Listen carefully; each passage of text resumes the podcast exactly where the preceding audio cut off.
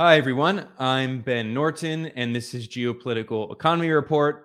I'm joined by the economist Michael Hudson, a friend of the show, a brilliant economist, the author of many books, and also the co host of the program Geopolitical Economy Hour here with Radhika Desai. I will link to that show in the description below. Today, we're going to be talking about de dollarization. Michael and Radhika just did a series on the decline in the US dollar system and the move by countries around the world to seek alternatives to the dominance of the US dollar. And specifically, I wanted to bring on Michael today to respond to articles that were published in the New York Times by the economist Paul Krugman, arguing against de dollarization, arguing in defense of the US dollar system. And we're going to look at two articles that Krugman wrote one in April and the other in May. And Michael, I want to start with the article that Paul Krugman published in April called International Money Madness Strikes Again. So he has this very dismissive tone in this, saying that it's madness. And essentially, in this article, he creates a straw man where he says that if you think that the dominance of the US dollar is in decline, that you think that there's going to be hyperinflation in the United States he refers to these people dismissively as Weimarists, a reference to the Weimar Republic in Germany when there was hyperinflation in the 1920s. So he essentially says that if you don't believe that the US dollar will stay dominant, you believe that it's going to become toilet paper. It's the straw man argument. And he compared also the dollar to the British pound. And he said, this isn't a quote from his article. He says, in some there's no reason to be terrified of the consequences if the dollar should lose its special international status. But that said, it's really hard to see that happening in the first place. So his argument is that it's not going to happen. But even if it did happen, it wouldn't be important because look what happened in Britain. The British pound was the international global reserve currency, and yet it no longer is. And Britain still is a significant economy, he argues. So, what do you make of Krugman's arguments? It's not a straw man argument. It's deliberate uh, ignorance. Uh, you, you have to really be have a tunnel vision and uh, not understand the most basic economic history to make the misrepresentations that Krugman said.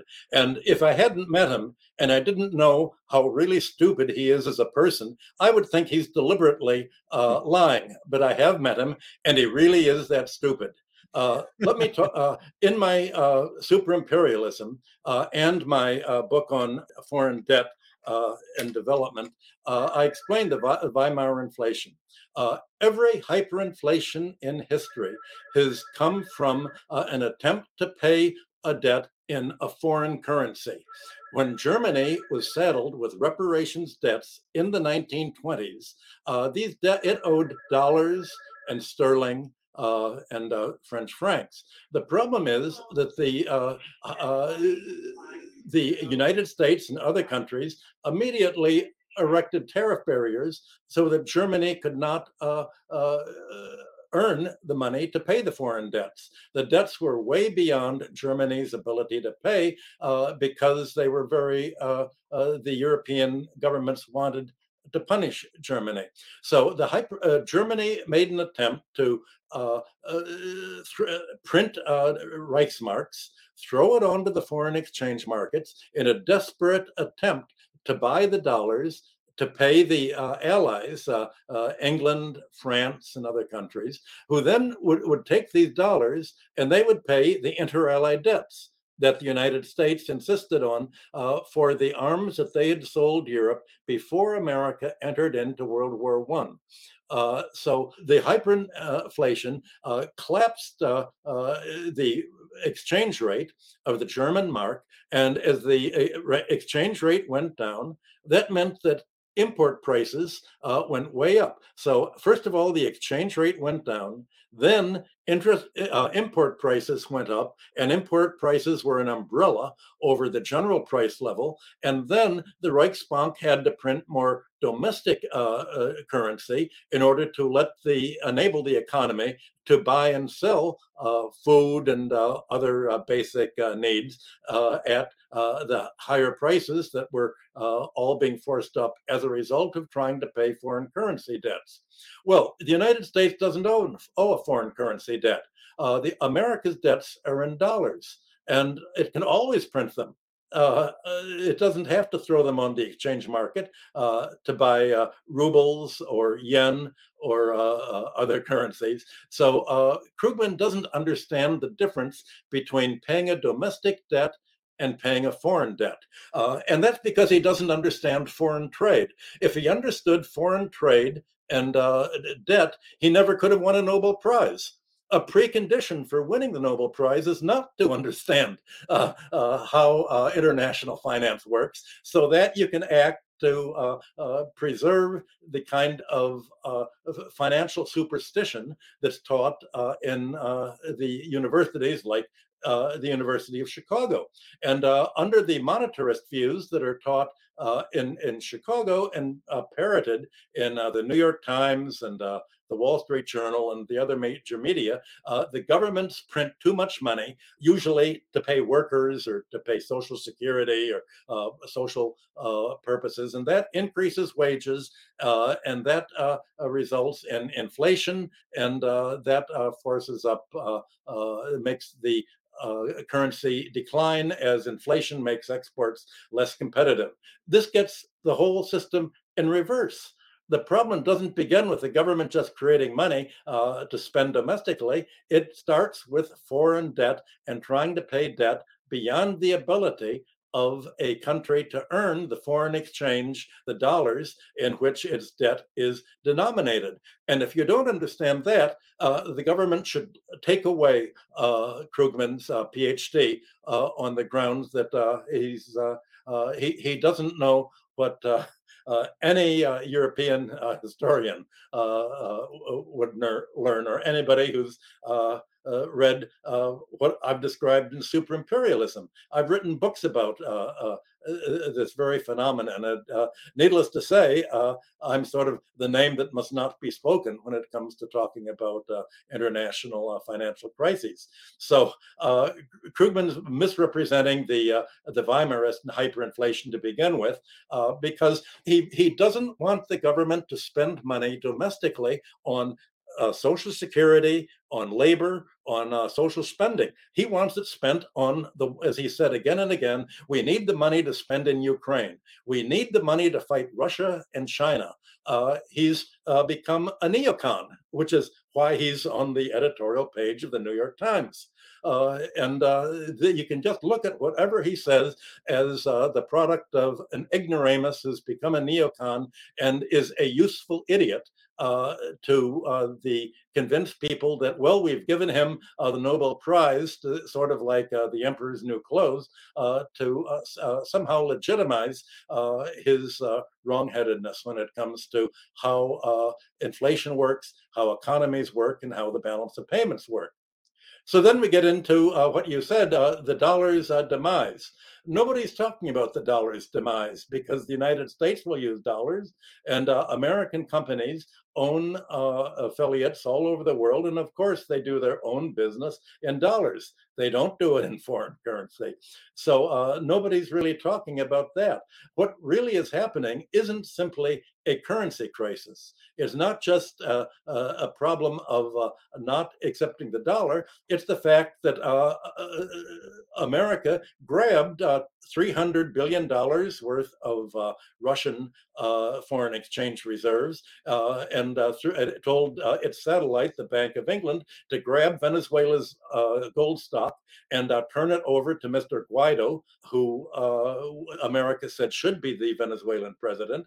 And the the rest of the world, uh, what uh, President Putin calls the global majority, is now realizing we uh, we cannot do our own uh, trade with each other in dollars because if we trade in dollars, the United States can grab our dollars. Uh, obviously, Saudi Arabia and the Arab countries are thinking this. They said we'd better we'd better get out of dollars as quick as possible uh, if America and Israel Israel attack uh, uh, Syria uh, and Iraq, they're just going to grab all of our money. Uh, let's take, let's uh, move our money into safety. So just as the in, in the United States, the large bank depositors are moving their money out of small banks into the big systemic banks like Chase into safety, other countries are moving their money, the governments uh, are moving their money uh, out of uh, the dollar into uh, their own currencies, uh, developing currency swaps uh, and trying to develop a, a BRICS bank to finance their mutual trade and investment because the, the world economy is breaking into two halves. Well, that's what Radhika and I have been talking about in our shows with you on the geopolitical economy hour. We're talking about how what appears to be a monetary problem what appears to be a financial problem is actually uh, uh, the, the fact that the world is de- breaking into two uh, different economic systems finance capitalism in the United States and industrial capitalism evolving into industrial socialism in uh, uh, Eurasia. Uh, and uh, uh, if you don't realize that uh, the context of the balance of payments and trade and how uh, central banks are holding their monetary reserves is this context of how are they going to uh, develop their economies uh, domestically? How are they going to develop their economies to keep their economic surplus at home instead of turning it over to the United States like the NATO countries of Europe do? Uh, then uh, you're you're really somehow imposing a tunnel vision uh, on yourself and not seeing the political context of the economic picture. Well said. And another point that Krugman made in this article in April uh, in defense of US dollar hegemony is that Charles Kindleberger, the famous economic historian of MIT, um, and in fact, Krugman studied with Charles Kindleberger, had argued that there are three main advantages for the US dollar and I should point out, by the way, that you know Kindleberger, who worked at the U.S. Treasury, was the founder of the academic discipline known as hegemonic stability theory. So he basically is the kind of court economist or court historian defending U.S. economic hegemony around the world. But he argued, um, Kindleberger, who taught Krugman, and Krugman is echoing him, they argue that the U.S. dollar has three advantages. One, incumbency, simply the fact that so many people are already using it. Two, US financial markets are open, and Krugman contrasted that to China, which has regulates its capital markets. And then finally, what Krugman referred to as the so-called rule of law. And this is such crude propaganda. Krugman wrote, I mean, it's just laughable, but Krugman wrote, quote, unless you're a dictator planning to commit major war crimes, you need not fear that the US government will impound your assets. So what do you make of Krugman's argument, citing Kindleberger, that those three main points incumbency, open financial markets, and rule of law are what undergird the hegemony of the US dollar? Well, I've met uh, over the years a number of classmates of Kindleberger, of uh, uh, Krugman, uh, in Kindleberger's class. And uh, one of them had a converse, told me that he had a conversation with Krugman. Uh, and Krugman said, the one thing we're told is don't discuss money. Uh, don't discuss the character of money. Uh, and so uh, he, he, never did. Don't question things that will somehow Uh, rattle uh, the status quo narrative. Uh, and he's learned that.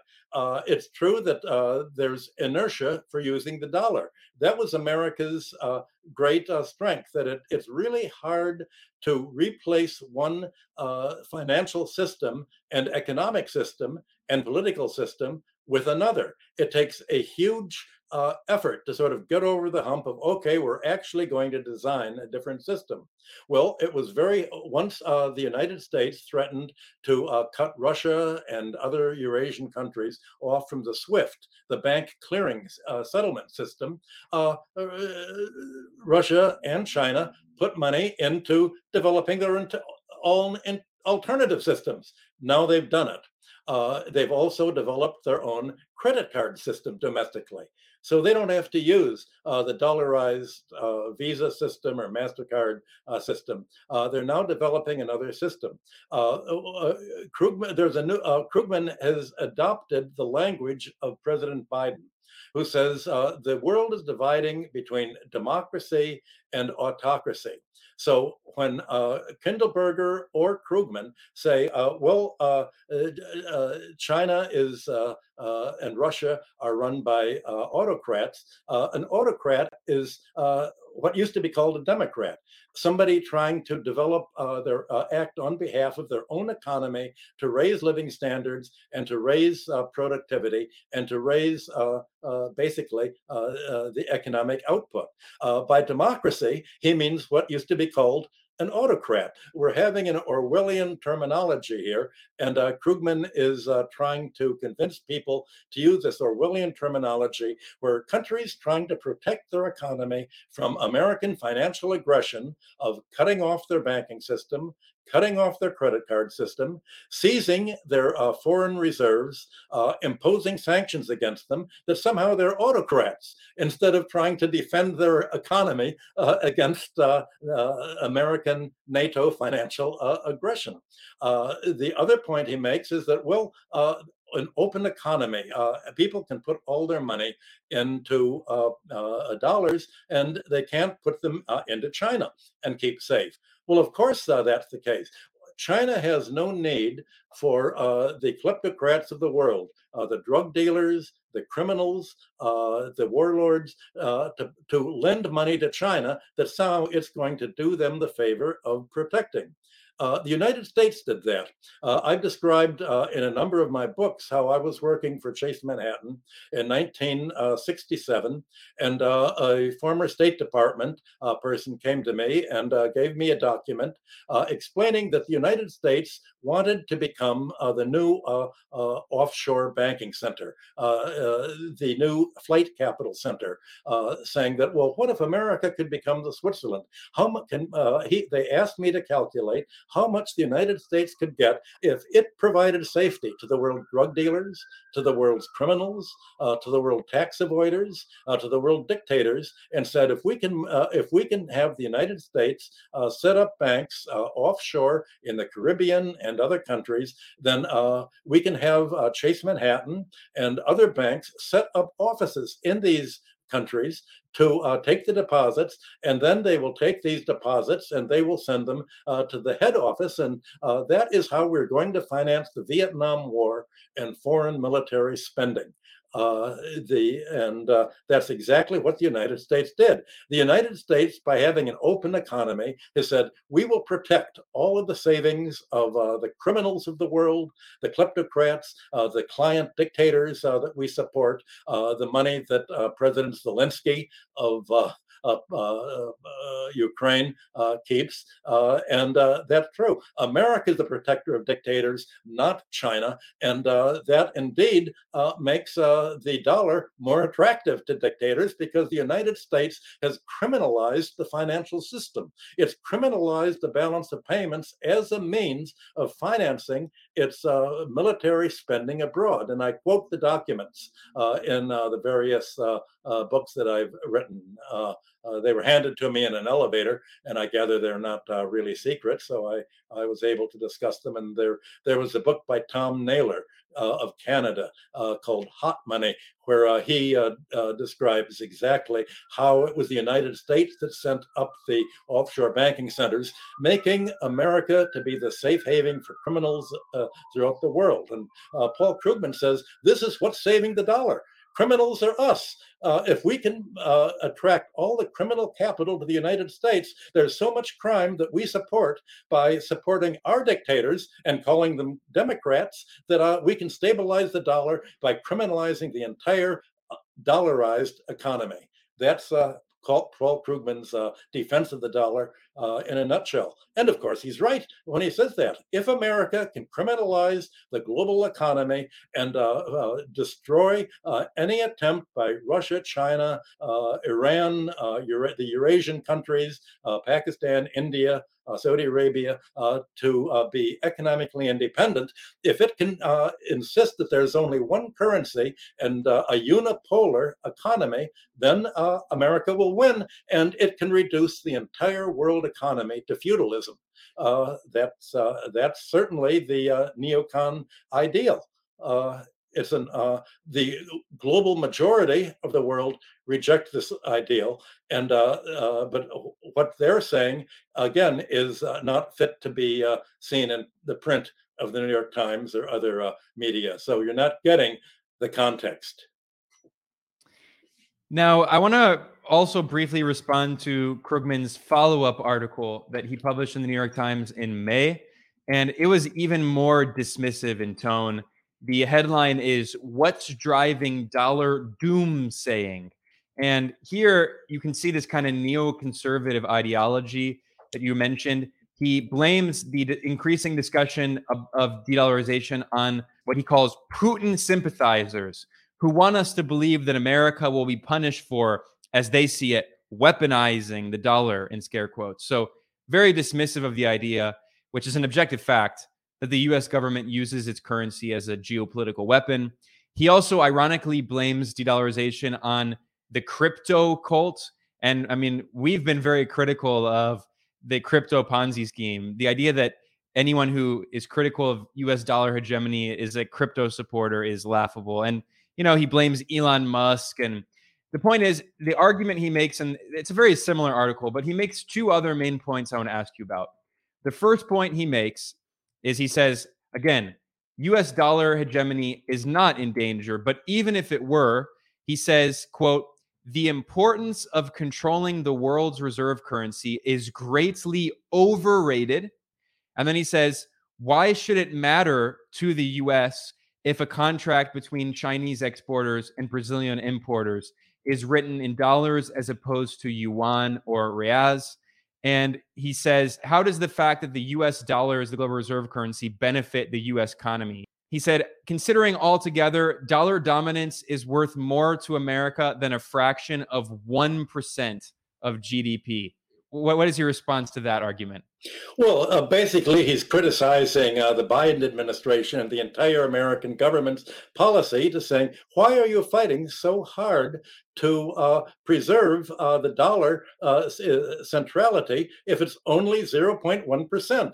Why did you bomb Libya and steal all of its uh, gold when uh, uh, President Gaddafi said he wanted to have a gold based currency for the African countries. Why did you go to war with them if it's only 0.1%?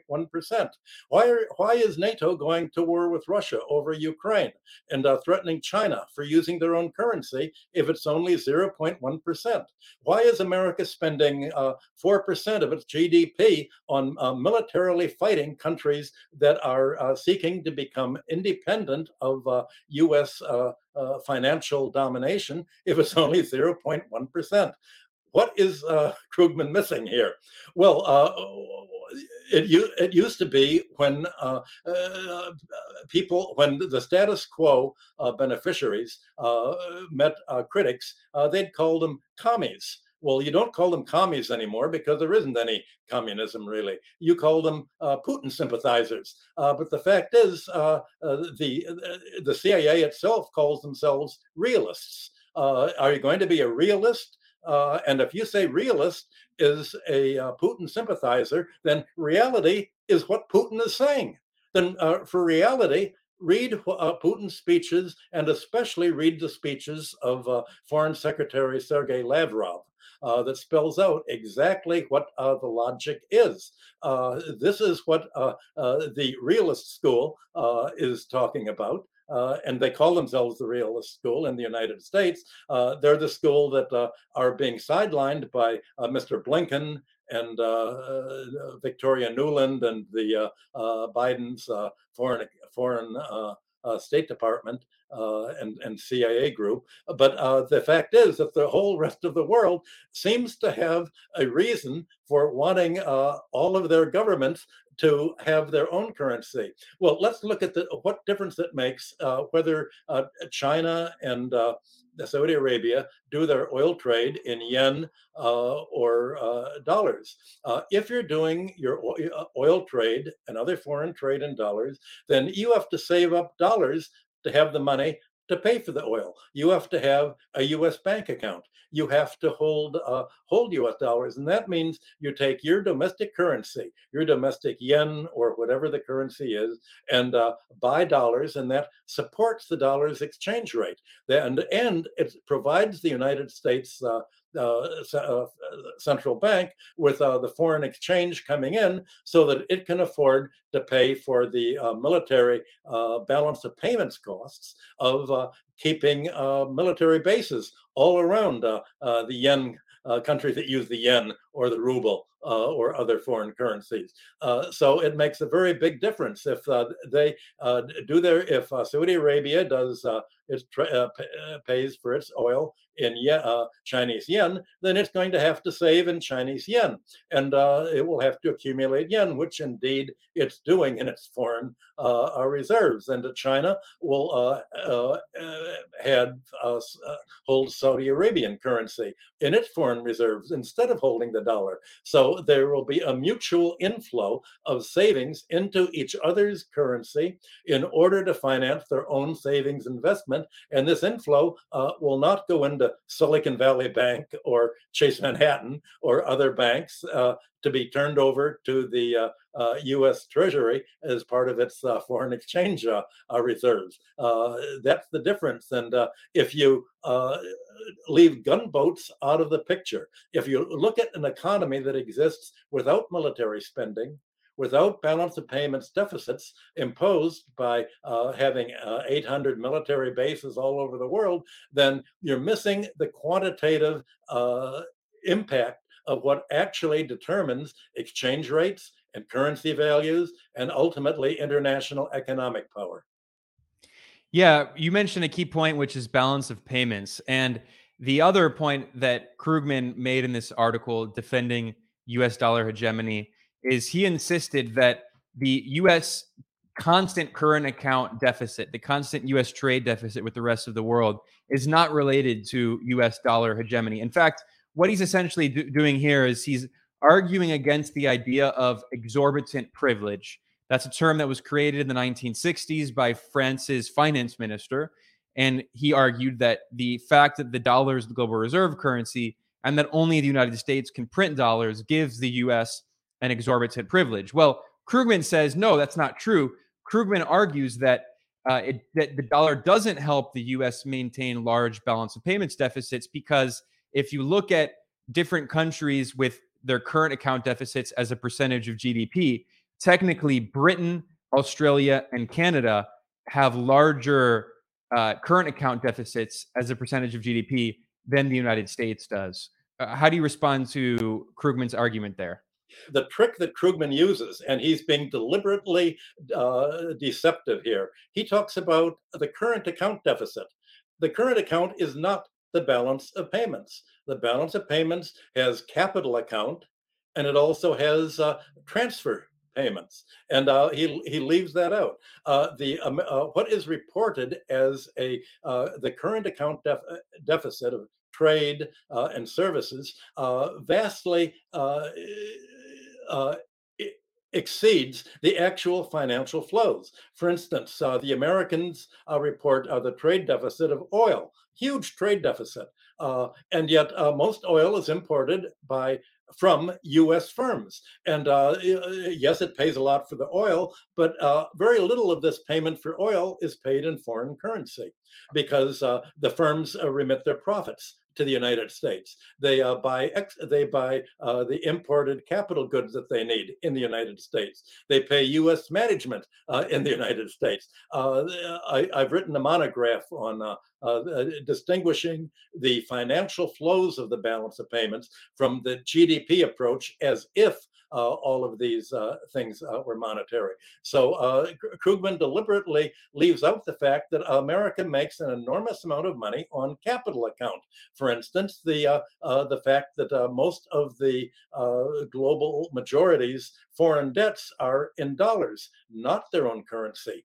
This is why the IMF uh, uh, forces them to depreciate their currency and impose a chronic hyperinflation on Latin American and African uh, debtor countries. Uh, it's because uh, if you look at the capital account uh, and the, including the enormous inflow of the world's criminal capital through the offshore banking centers, then you're, you're going to understand that the balance of payments is uh, something utterly different than the uh, fictitious picture that uh, uh Mr. Uh, uh, states. And you can look very simply. You can look at the Treasury Bulletin and you can look at U.S. liabilities to foreigners. Look at U.S. liabilities to their own branches in uh, the Caribbean countries and the other offshore banking centers. And you'll see an enormous inflow of foreign currency from these offshore banking centers uh, into uh, the dollar accounts of the uh, uh the head offices uh, of these banks. And uh, the statistics are all right there in the Treasury Bulletin. and when Krugman, instead of looking at the Treasury Bulletin, looks at the Commerce Department's trade and current account figures, he's distracting uh, attention from uh, what really is important. Currency values are not determined by trade, they're determined by capital investment, by debt service, especially, uh, and by uh, capital flight and, uh, and, and crime.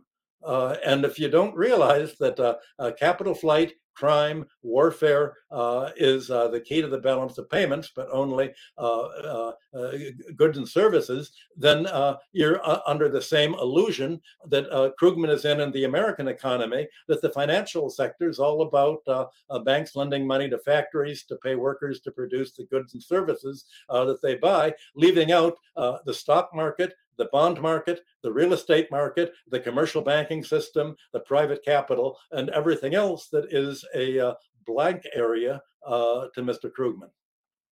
Yeah, I do have to say it is pretty incredible seeing that this is a Nobel Prize winning economist writing in the New York Times, and he conveniently leaves out any mention of the capital account. He does not mention capital account one time in this lengthy article. And yet, anyone who's taken a macroeconomics 101 class knows that the inverse of the current account is supposed to be the capital account. No mention of that. No mention of the all of that those dollars being recycled back into the United States. So while the US maintains this massive trade deficit, those dollars go out in the world, but they're recycled back into buying assets in the United States, which helps keep the whole bubble afloat. Go, go ahead, Michael. That's why he was given the Nobel Prize, because he was able to create a seemingly uh, uh, readable uh, uh fairy tale uh, about how the economy would work if it didn't have any money, if it didn't have any debt, if there weren't any gunboats, if there were not any crime if the financial sector did not control the government, but governments were elected to uh, represent the interests of uh, the people in getting better wages and living standards. Uh, if he can uh, somehow provide a readable uh, uh, mythology, like a fairy tale, that seems to make sense, and wouldn't it be nice if this were true? Then you get the Nobel Prize uh, then you get applauded and you get hired by the newspapers that uh, themselves are representative of uh, the financial oligarchy that runs the country. Very well said. Well, final note to end on here, Michael, is probably the the most insipid, frankly stupidest point in Krugman's article, which really reflects his main talking point, which is simply that the dollar is powerful because it's powerful. Krugman wrote to conclude his article, he wrote, the bottom line in most of this analysis is that the dollar is widely used because it's widely used. That all of the various roles the dollar plays create a web of self reinforcement, keeping the dollar preeminent. So, I mean, this is a tautology. The dollar is powerful because it's powerful, and it's going to always be that way. And this is the ideology of people like Paul Krugman and Charles Kindleberger. It's, of course, why they're elevated in the US media. It's why they're given awards and prizes.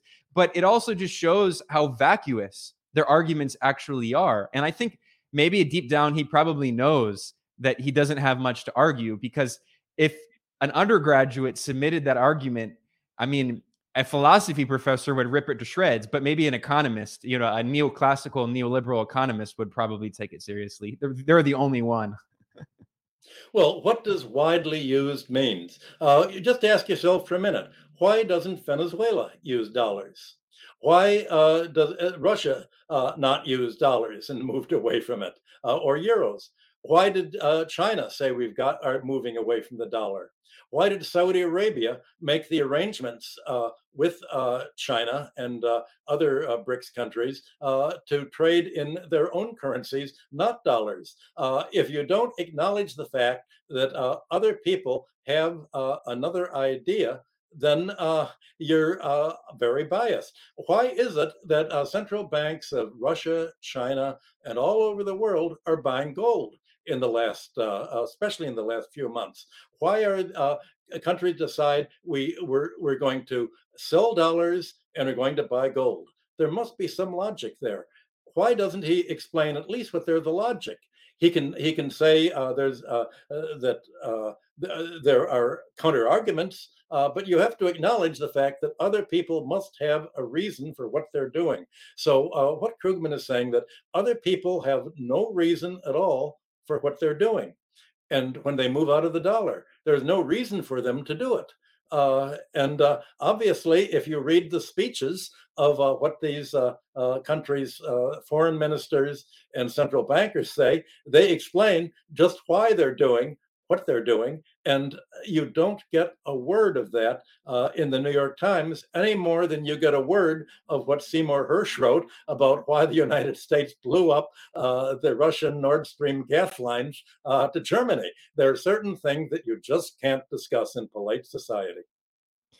Well, that's a great note to end on. I want to thank you, Michael Hudson, a, a brilliant economist, the author of many books. And I will link to his website, michael-hudson.com. And Michael also hosts a regular program here with Radhika Desai, which is Geopolitical Economy Hour. In the description below, I will also link to that series, and people can find more of his great analysis. Michael, thanks so much for joining me. Well, it's really good to be here. I love these discussions. Somebody has to talk about them. it's always a pleasure. Anytime.